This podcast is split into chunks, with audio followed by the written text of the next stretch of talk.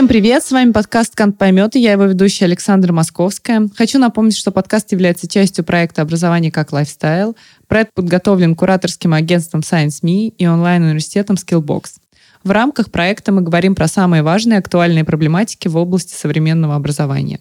Следите за нашими новостями на сайте scienceme.skillbox.ru, а также в наших соцсетях.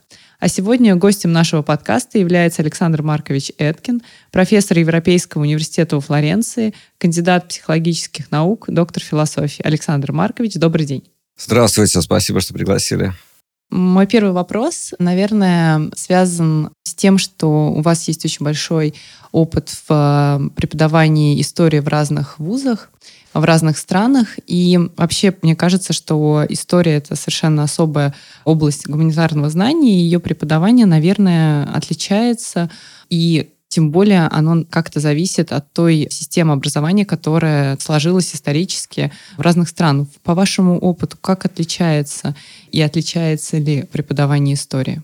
У меня большой опыт преподавания, здесь многолетний, но не только история. Я вам сейчас тогда расскажу вкратце о своем преподавательском опыте, и вы поймете, что сравнивать будет непросто, но так получается, что я меняю работу, место жительства и многое другое каждые 8 лет. Значит, такие, такие циклы, значит. Я, я жду Обычно окончания. цикл, кстати, длится 7 лет. А у вас 8. А, ну, 7 плюс 1 вообще. Да, это, а, да? да, да. Это, это, ну, это другая история, мы можем ее обсудить в другом контексте. Смотрите, значит, я преподавал примерно вот столько в Европейском университете в Петербурге. И там я преподавал историю политической мысли, интеллектуальную историю, вот, и тоже культурную историю на факультете политических наук и социологии он такой был. Это замечательный университет, мы можем о нем подробно поговорить потом. Потом я переехал в Кембридж. Я выиграл по конкурсу работы в Кембридже на факультете, который по-русски, наверное, стоит переводить как факультет языков и культур. Я сделал там карьеру до полного профессора, тоже работал 8 лет. Мой титул был профессор русской литературы и истории культуры. А потом я переехал в Европейский университет во Флоренции, где э, я работаю на факультете истории. В общем, я считаю, что мой опыт – это очень ценный опыт выживания в разных академических вот, культурно, средах. в разных академических средах, вот именно что. Но при этом я, с одной стороны, продолжал заниматься, ну, всегда я занимался всеми только тем, что мне интересно – но, с другой стороны, я тоже примерно с таким же ритмом менял специальные объекты своих исследований. Если уж говорить о ритмах, то я написал довольно много книг, и в среднем я публикую одну книгу каждые пять лет. Mm-hmm. Я рекомендую, конечно, всем всегда оставаться на своем месте всю жизнь. Это То есть вы рекомендуете хорошо. несколько другую траекторию, наоборот, да, да, от да, своей? Да, да, вот так вот ездить всегда и все менять, это как бы утомительно. Но вот уже это обогащает человека. Но если про книги, что более существенно, то, я думаю, книги должны писаться не слишком быстро и не слишком медленно. Ну, как и все, наверное, в а, исследовательском таком опыте. Ну, например, Если... статьи должны писаться гораздо быстрее. Книга же, она в определенной степени складывается потом из как раз наработанных да, статей, поэтому... так оно и есть. Ну, а если все-таки возвращаться к а, вашему опыту преподавания, то как вам кажется преподавание там истории и тех дисциплин, которые у вас была там возможность а, вести, она как отличается в каждой из тех стран, в которых вы поработали, исходя там из э, выстроенной образовательной системы? Это вообще глубокий вопрос. На эту тему есть уже исследования, и мы как раз э, в Европейском университете во Флоренции мы довольно часто об этом говорим, потому что наша образовательная программа, она аспирантская, то есть мы принимаем людей уже с магистрскими дипломами. Как правило, по истории, но не обязательно, то могут быть тоже люди, получившие подготовку в социологии или филологии и так дальше. А там нет преимущества, если человек закончил и был связан с историей как магистр и бакалавр, или это вообще никак э, не связано, важен только тот проект, с которым он приходит как аспирант? Ну, важно формальные критерии, то есть это должна быть магистрская степень, формально не указано какая. Должен быть проект диссертации по истории. Проект диссертации как бы он должен быть именно историческим, а не каким-то еще, допустим, предологическим. Но дальше мы, значит, смотрим на документы, и мы интервьюируем каждого кандидата. Получасовое интервью, как правило, очное. То есть люди приезжают к нам или бывает, что и по скайпу. Но поскольку люди со всей Европы, из разных действительно академических традиций, культур, одно дело германская традиция, другое дело, допустим, голландская или британская, или, или уже восточноевропейская, польская. Какие-нибудь греки или турки у нас тоже учатся. И украинцы у нас учатся, а раньше учились и русские. Об этом мы можем поговорить, если да, вам да, интересно. Конечно. Я все расскажу. Конечно, мы сравниваем эти традиции, и уровень подготовки, даже не столько уровень, сколько качество. подготовки в разных странах. Но есть еще такое наблюдение, что историки, как правило, пишут историю самих себя. Условно говоря, голландцы пишут голландскую историю, украинцы украинскую историю. Есть такие единицы, их вообще-то очень мало. Даже в нашей вот э, ну, системе космополитической, это вообще этот университет принадлежит не, не одной стране. Он непосредственно подчиняется Европейскому парламенту. И все равно, как правило, ну, условно говоря, процентов 90, наверное, проектов посвящены, значит, самим себе, своей собственной истории. Но бывает так, что, ну, например, украинка у нас одна пишет историю американской социальной науки там, конца 19 века. Или еще вот подобное пересечение. И мы их очень приветствуем. И всякий раз жалеем, что их вообще-то мало. Но есть статистика, согласно которой американская академическая история наиболее космополитична. То есть на факультетах истории больших американских университетов, не обязательно Ivy League, но включая сюда и большие государственные университеты штатов, типа 60% историков изучают истории других народов. Только 40% изучают американскую историю.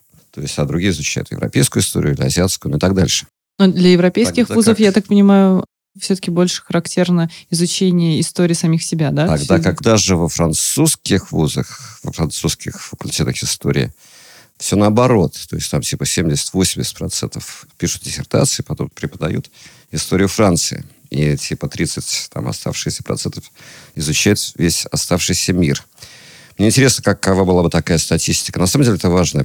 Это, я думаю, прежде всего важно для истории но также важно и для других дисциплин. Когда происходит саморефлексия историческая и рефлексия в отношении истории другой страны, то какая из них более продуктивна, ну, то есть вот в исследовательском плане, когда ты смотришь и пытаешься анализировать сам себя или историю другого государства? Или ну, здесь ну, нет такого корреляции? Нет, я думаю, что наблюдения это помогут опытным путем, такие вещи надо решать. Великие историки, допустим, Брадель, вот он изучал историю Франции, но потом это как воронка расширилась на там, историю Европы, например, или глобальную историю. Сейчас, конечно, время глобальной истории, и наш факультет специализируется на, это называется, глобальная и транснациональная история. Так что мы прочтем э, диссертации, которые посвящены сравнениям двух или больше, или трех европейских культур между собой. Но все равно большинство студентов продолжают писать довольно традиционные работы, касающиеся нескольких там, случаев или определенного периода одной, и, как правило, своей страны. Что продуктивнее, трудно сказать. То есть, с одной стороны, мы все носим свою культуру в себе, и просто ее лучше знаем, и архивы более доступны, и как бы продуктивность гораздо выше ну, такой реальной работы, если поляк работает с польскими архивами. С другой стороны, вот именно поэтому же как бы лучше сравнивать, лучше путешествовать, лучше получать э, ну, взгляд на мир с птичьего полета, но для историка это не очень-то хорошо. Для философа это, наверное, очень хорошо, а для историка наоборот. Это уровень разве не является каким-то дополнительным бонусом?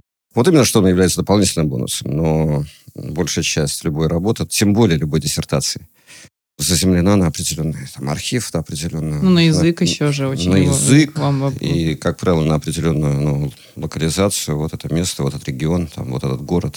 Ну, просто, провинция. мне кажется, есть какие-то болезненные моменты внутри истории каждой страны, которые, может быть, и создают еще сложность исследования тебя, когда ты включен в эту культуру. А когда ты, например, смотришь на это извне, то тебе, наверное, проще. И здесь, наверное, есть момент психологический, что, мне кажется, интересно всегда.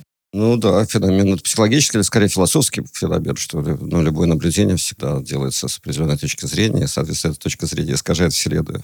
Но никакой другой Вселенной, кроме как видимой, вот с определенной точки зрения, нету. Я думаю, что не психология, действительно такая эпистемология да, может быть. глобального такого характера. Но я-то верю вот в эту идею воронки. И моя научная, вот именно академическая карьера, если смотреть уже не на места работы, а на книги, они такие двигались от интеллектуальной истории России, в моей первой книге «Раз невозможно. История психоделиза в России». Она была, ну, в некотором смысле транснациональная, потому что там действительно вот корпус знаний, практик э, немецкого происхождения. Я рассмотрел, как это проникало и путешествовало между странами, между Германией, Австрией, Австро-Венгрией и Российской империей. Но постепенно, вот моя последняя книга «Природа зла, сырье государства» это уже такой глобальный взгляд на мир. Хотя все равно он продолжает фокусироваться, я это подчеркиваю, на Северной Евразии, то есть ну, на Европе, на тех местах, От Англии до Сибири, на те, те места, где я реально бывал, жил, знал. То, что я знаю по книгам, все равно уступает в интенсивности тому, что мы пережили сами.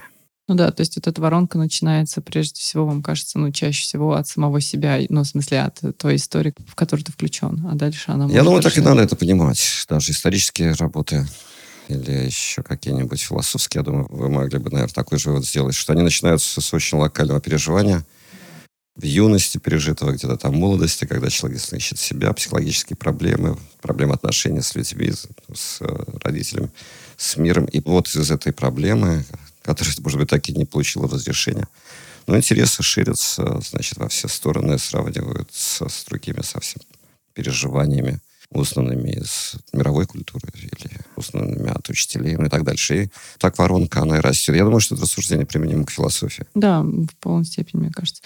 Что касается вашей работы с аспирантами, Сегодня что определяет человека, который решается заниматься исследовательской деятельностью? Сегодня, мне кажется, быть исследователем становится все сложнее и сложнее, потому что это такой уход э, во многом от социального и погружение себя в какой-то другой, совершенно другой мир и пространство.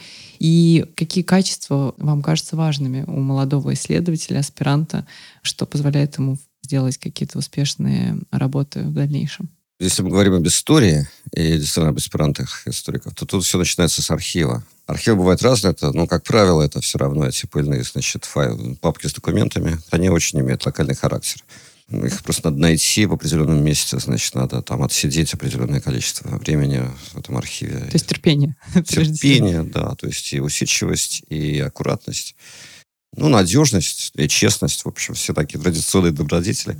От них никуда не уйти в такой работе. Но есть другие виды архивов, например, устная история, когда человек спрашивает у местных жителей, там, как там, как тут чего было, допустим, 20 лет назад. Это ну, такие же этнографические, да, исследования. Ну, мы называем да, это устная да, история, но это, это да, очень, да. очень близко к антропологии, и, в общем-то, это недалеко и от журналистской работы потому что есть ну, определенные правила того, как э, записывать эти интервью, как потом их расшифровывать, как их э, документировать, ну и что с ними делать дальше.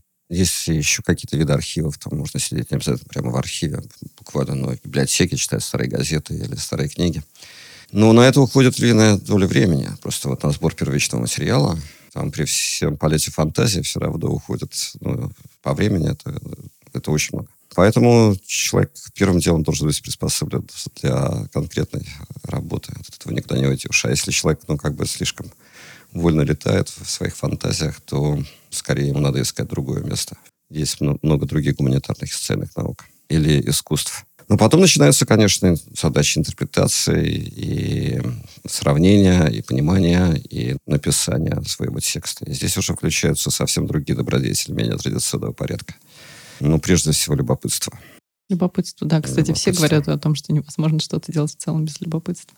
Да, вот любопытство это как бы, я думаю, что его нету в списке добродетелей, но нету и в списке пороков. Ну, я научился понимать, вот есть это в аспирате. Как вам кажется, такое качество, как способность разгораться? Ну, то есть это тоже любопытство, но это еще мне кажется, работа исследовательская, она же тоже бывает разная, и где-то тебе очень интересно, и ты можешь просто за счет любопытства в этом существовать, а где-то твое любопытство тоже, в конце концов, претерпевает какой-то спад определенный. И на этом спаде иметь возможность продолжать, а не бросать это, по моим ощущениям, это очень важно. Как вам кажется, это, это правда важно?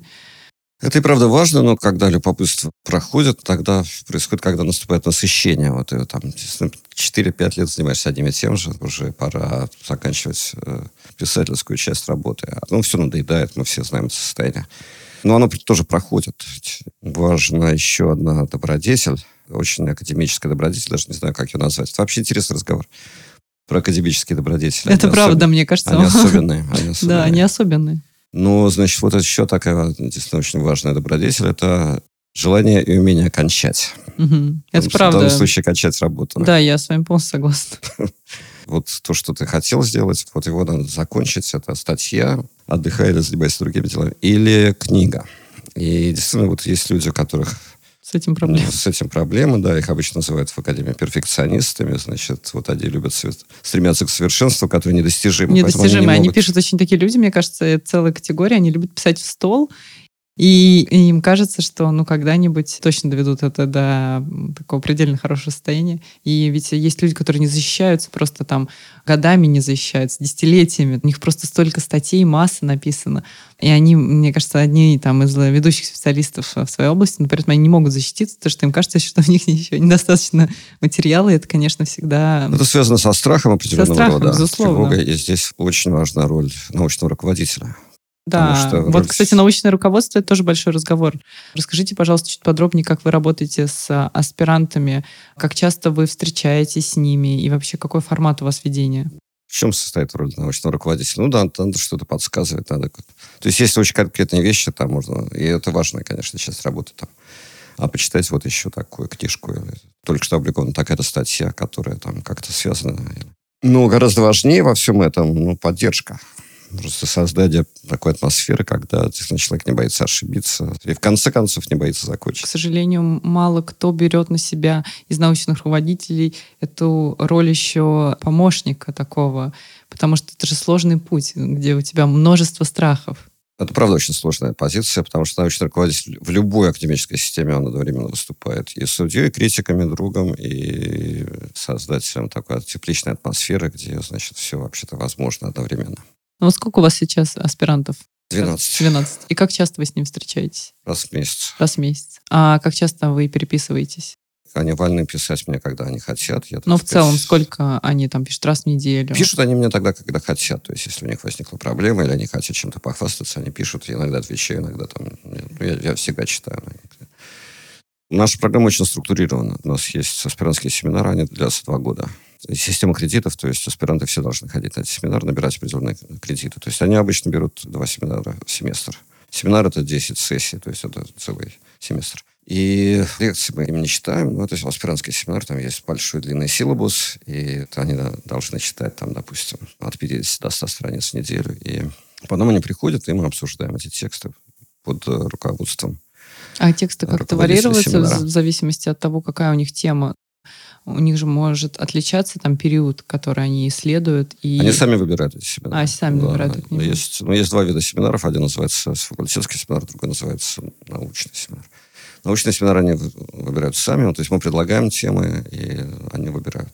Это может быть семинар по гендерной истории, или там семинар по культурной истории природных ресурсов. Вот я веду третий год. А есть факультетские семинары, которые имеют более такой учебный характер. Например, есть семинар, где мы, э, он длится два года, и мы все обязаны его вести по очереди, и там каждый представляет одну главу работы, и все, значит, читают и обсуждают его главу. И, ну и так дальше, и все таким образом участвуют. Кроме того, значит, есть такие, такие зачетные работы, их несколько раз в год, когда они обязаны предоставить там драфт рукопись, э, там, допустим, литературного обзора, потом они, значит, должны полностью первую главу предоставить, потом первые две главы, ну и так дальше, потом две трети работы. В общем, есть такое расписание, которое аспирант его и получает, и должен действительно его понимать, как это работает, и вот в соответствии с этим расписанием он знает, что ну, в феврале следующего года он будет заниматься вот тем-то. Он точно знает, что он будет делать. Но с этим он обязан считаться и выполнять. Потому что вот тут мы выступаем тоже как судьи. То есть кого-то мы, отчисляем. Часто Или... у вас бывает? Нет, это случается редко. Это всегда такой ЧП. Но часто мы, значит, отклоняем работу, и, ну, может быть, в четверти случаев, и просим доработать. А если ну, вот у него не получается, то тогда уже. Но тоже еще важно знать, что у нас в этой системе есть всегда два руководителя. Один называется первый супервизор, а и второй читатель этой работы, другой профессор факультета. И вот все оценки, все действия мы должны согласовывать между собой. То есть, если мы не согласны, не дай бог, между собой, то это идет на совет факультета. Но, как правило, конечно, мы соглашаемся между собой. Да. Но мы обсуждаем. Расскажи про какой-нибудь самый интересный. Я знаю, что, наверное, все проекты, которые вы ведете, вам интересны, но те работы за последнее там время, которые вызвали у вас какой-то невероятный отклик, как у научного руководителя, если это корректно, конечно. Ну да, все интересные работы. Ну, что тут скажешь. Один, например, аспирант защитил не так давно про испанских анархистов, троцкистов и синдикалистов и их, значит, восприятие большевистской революции. Ну, там было много всяких путешествий туда-сюда, значит, да, пропаган, тема. пропаганды, да, и потом это такая романтика всяческая, ну, и терроризм там, и всякое. И все это менялось практически каждый год. Ну, да, успешно защитился, потом очень долго не мог найти работу, но сейчас, слава Не мог, нашел. да? Да, да. А сейчас он преподаватель? преподаватель? Нет, сейчас он нашел, надо сказать, он вообще испанец из Барселоны, и он нашел постдок в Мексике на два года.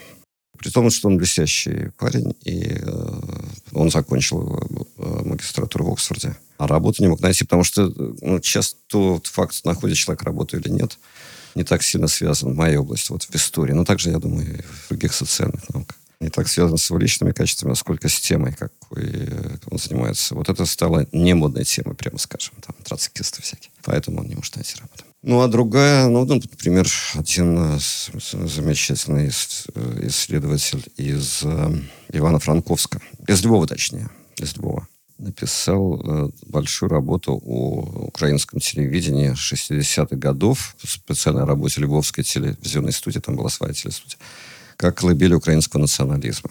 Вот там появились всякие эти карпатские песни, там вот эти гуцульские пляски.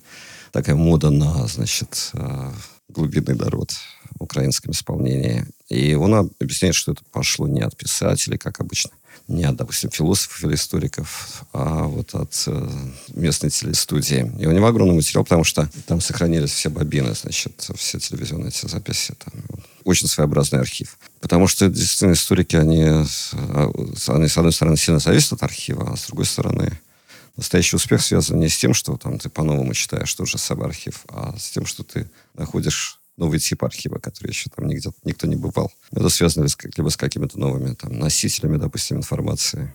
А как же, если а, у вас аспиранты, они же находятся, я так понимаю, во Флоренции, когда они а, проходят аспирантуру, при этом как они работают с архивом? А, если это архив другой стране, они ездят, летают или как это? Да, отличный вопрос. Они, значит, обязаны находиться во Флоренции, ну, более или менее, конечно. Все равно летают первые два года. А вторые два года они на вольных хлебах. Мы продолжаем платить им стипендию. Они все у нас получают стипендию, которая достаточно для жизни во Флоренции. Они не предоставляете общежитие? А... Нет, они, они оплачивают его сами. У нас есть там ну, кампус, где там есть жилье разной категории, но в любом случае они его они оплачивают. Или они просто живут в городе или в деревне, ну, как хотят. В деревне, заниматься историей, это прям... Потому что наш университет, он, ну, он за городом. Там, да, очень, да. Там, там очень классно, красиво. Там внизу видна Флоренция, значит, ну, это такой большой красивый холм.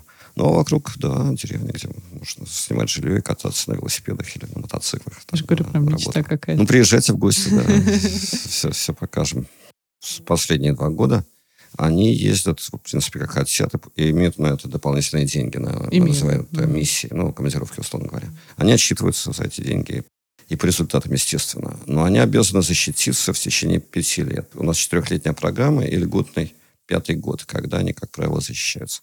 А на шестой год уже мы не принимаем диссертации. Да, но мне кажется, пять лет это как раз есть какой-то оптимальный срок.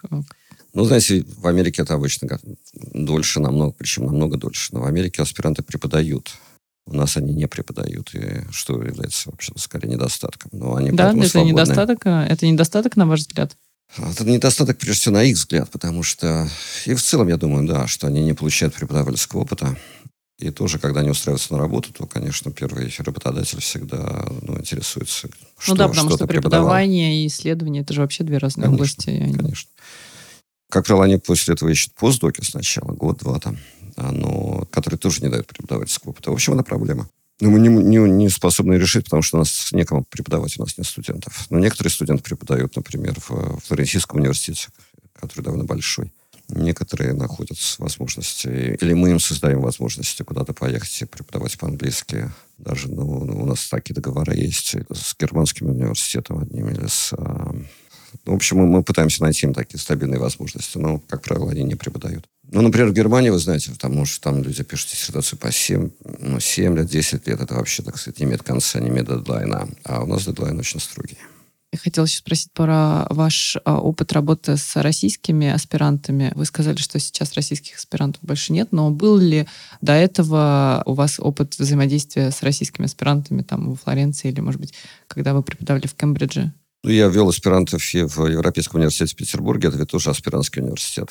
И там люди защищались тоже под моим руководством. Но это было самое начало работы. Я, я вообще принял участие тогда в организации Европейского университета. Недавно получил медаль э, в связи с 20-летием. Но Там были более серьезные организаторы, конечно, я был совсем тогда юн. Но я горжусь этим. Да, так что были аспиранты тогда, были русские аспиранты, ну, один, точнее, был в Кембридже. Но э, во Флоренции их было немало, потому что у нас существовал договор с э, Министерством образования Российской Федерации, который вносил свой денежный вклад в этот университет во Флоренции. И таким образом посылал четырех аспирантов в год. Посылал ли, или мы их отбирали, но, в общем, Министерство образования финансировало стипендии четырем аспирантам в год. Как правило, на каждом факультете появилась такая русская или русскоязычная, или, по сути дела, русская группа или группка. И с ними было очень интересно работать. Студенты были отличные. Они хорошо знали материал. И ну, мои коллеги были в восторге от этого значит, договора. И, в общем-то, все, все было отлично. А потом, в конце 2016 года, Министерство образования расторгло этот договор, ссылаясь на финансовые трудности. С тех пор, ну, все студенты, которых мы уже приняли, они доучились за счет э, итальянской стороны. Да, но больше мы российских студентов не принимали. То есть сейчас, по сути, российские аспиранты и студенты могут приехать только за свой счет? Нет, за свой счет никто не может приехать. Не, не у нас, может у только, нас, да. Нет, у нас нет такого, чтобы... У нас никто не учится за свой счет, даже, так сказать, те, кто легко могут бы себе это позволить. Такова природа этого университета. Но у нас э, все поступают за счет своих правительств. Допустим, поляки за счет польского, там, голландцы за счет голландского, ну и так дальше, норвежцы, ну и так дальше. Но, кроме того, есть такая определенная квота, но она очень ограничена. Называется «Для всего остального мира». И там типа на равных правах поступают, ну, буквально там несколько человек в год. И, ну, они конкурируют, там и американцы конкурируют, и канадцы, и турки, и, ну, и так дальше, кто хочет. И русские тоже могут подать вот на эту категорию. И иногда, очень редко, я знаю, там, может быть, двух аспирантов на всех факультетах, которым вот удалось выиграть этот конкурс.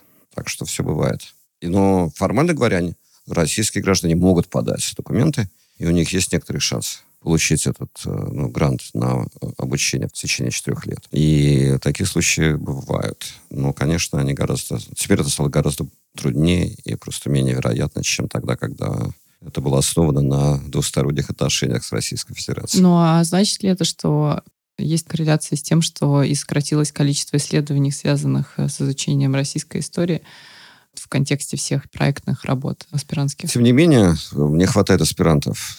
У меня учатся и поляки, и испанцы, и, и венгры, и, и украинцы, и и, да, и даже один турок занимался российской историей. В общем, это как бы ну, за, за легитимные области исследований. А есть там более популярные области, и есть менее популярные области. То есть интерес к российской истории поддерживается? На стабильном уровне. На стабильном да, уровне. Поддерживается. Такой вопрос у меня есть еще, и он связан с тем, что вы меняли очень э, так кардинально сферу своих научных исследований и ушли в какой-то момент от психологии к э, истории. Скажите, как вам кажется, ведь многие сталкиваются с страхом и того, что они осознают в какой-то момент, многие аспиранты или студенты, что то, чем они занимаются, не совсем им подходит, и это может быть не совсем то, чем они хотят э, связывать свою жизнь, но при этом очень страшно, потому что кажется там, что после того, как ты защитил диссертацию, переходить в кардинально другую сферу может быть, не совсем уже возможно и так далее. Как вы сами проходили этот опыт, как вам кажется, как с этими страхами справляться? Знаете, страх я совершенно обоснованный, то есть это очень трудно. И потом ты испытываешь недоверие своих новых коллег. Конечно, там же тебя не принимают, мне кажется. Конечно. Любое сообщество очень закрыто. Конечно. Любое, любое сообщество очень закрыто, научное в частности. Но я как-то осилил эту ситуацию. Есть, я знаю другие случаи успеха, множество случаев неудач в таких вот э, междисциплинарных переходах. Ну, как бы мне трудно советовать. Здесь надо полагаться на самого себя. То есть, вообще-то, хорошо сказать, а, а ничего не бойся. И вообще-то отличный совет. Да, да. Я его всегда даю аспирантам, вообще ничего не бойся. Я имею в виду, что вот посмотри на меня, значит, и, повис, и, и ты тоже ничего не бойся. Но, с другой стороны, да, у каждого своя там жизнь и потребности, нужды, семья там. Но, может быть, вы чуть-чуть раскройте все-таки, почему вы поменяли области, насколько это было сложно для вас, и как вас вот этот переход именно из э, психологии в историю, и как вам удалось э, выстроить отношения с э, сообществом академическим, именно с историками? Все произошло ну, в 90-е годы. Тогда много было хаоса, но много было и возможностей, реальных возможностей для профессионального роста и развития там, и изменения. А, многие теряли работу, многие люди находили. А, мне, конечно, помогли заграничные поездки, гранты. Это все, но с моей точки зрения, это был органичный переход. Вот изнутри. То есть я действительно был психологом, я занимался там, клинической психологией, защитил диссертацию. Потом я увлекся историей вот, психоанализа, там, как-то мне казалось, вау, я совершил одно открытие за другим. Ну, я написал книгу. Ну, к тому же тогда я уволился, точнее говоря, меня уволили с того места, институт, институт имени Бехтерева, где работал. Там был судебный процесс, я его выиграл, но на работу не вышел. В общем, я почувствовал себя безработным. Тогда действительно было легче. То есть можно было жить безработным, но вообще-то... И чувствовать себя счастливым. Ну, счастливым громко сказано, но, по крайней мере, не, не, не более несчастным, чем да. все остальные потому что ну, все остальные научные сотрудники, ну, что они получали тоже все равно копейки, конечно. Да, но я написал книгу, которая оказалась очень успешной. То есть вот, она тогда сразу вышла на многих языках. Я получал реальные гонорары. Я купил квартиру в центре Питера на эти гонорары. И мог жить дальше. Но к тому же появились ну, возможности зарубежных поездок, грантов. Ну и так вот я решил, что вау, это на самом деле очень интересно и тоже дает свободу в отношении вот пациентов или ну, клиническая работа, где привязан к месту, мне тогда очень не нравилось. Да, вот любопытство меня разбирало буквально. А любопытство, я думаю, мы уже говорили об этом, это ключевой мотор такой, ключевой драйв, который позволяет расширять эту воронку. И, наверное, самый последний вопрос. Сегодня в российском контексте есть ощущение, что академическое образование, вузы не всегда справляются с тем, чтобы готовить тех выпускников, которые потом, во-первых, будут себя чувствовать востребованно на рынке, но это один разговор. А если мы говорим про исследователей, именно про тех людей, которые будут связаны потом всю жизнь с наукой, то есть ощущение, что не всегда есть э, способность правильно поддержать и, и дать возможность молодым ученым состояться. И как вам кажется сегодня ситуация в Европе именно с академическим образованием? Отвечает ли оно сегодня тем запросам, которые есть у рынка, которые есть в обществе, и может ли оно дать достаточную поддержку молодым ученым? Я понимаю, что этот вопрос очень большой, и, наверное, он даже может быть тема отдельной беседы, но вот если как-то коротко вы могли бы на него ответить. В моем университете есть служба, академическая служба называется, которая ну, собирает статистику трудоустройства наших выпускников и сравнивает между факультетами. Это, кстати, либо хвалит, либо ругает нас. И как раз исторический факультет очень передовой в этом отношении. 90% работает по специальности, там типа 75% э, получает следующую работу в э, академии. Но часто это, конечно, не работа, а это постдок. Но постдок — это реальные деньги, это возможность э, переделать диссертацию в книгу и важный шаг к карьере. Но тогда как, например, выпускники юридического или экономического факультетов, они имеют сходную статистику трудоустройства, но чаще люди оказываются не в академии, а, допустим, в банках или в газетах, в редакциях или где-то еще, или в европейских структурах. Очень большой процент. Наши историки, конечно, в европейские там, значит, комиссии и всякие министерства не попадают, но зато на них есть стабильный спрос в огромной университетской системе, которая ну, не сильно растет, в Европе, но совершенно стабильно и ротируется как бы довольно предсказуемыми темпами. Ну, хотя бы потому, что в Европе людей увольняют на пенсию, а в Америке они продолжают делать то, что они привыкли делать там еще десятилетиями. Я считаю, что университетская система в Европе в неплохом состоянии, и интеграция европейского сообщества – это огромный плюс для академиков. У других людей есть разные там взгляды на, на этот процесс. У экономистов одни, у военных там другие, а вот с точки зрения академика это благоприятно именно в профессиональном плане. Большое спасибо. Сегодня у нас в гостях был Александр Эткин. Подписывайтесь на подкаст «Кант поймет». Следите за новостями проекта «Образование как лайфстайл» на сайте scienceme.skillbox.ru и в наших соцсетях. Всем хорошего дня. Пока-пока. До свидания.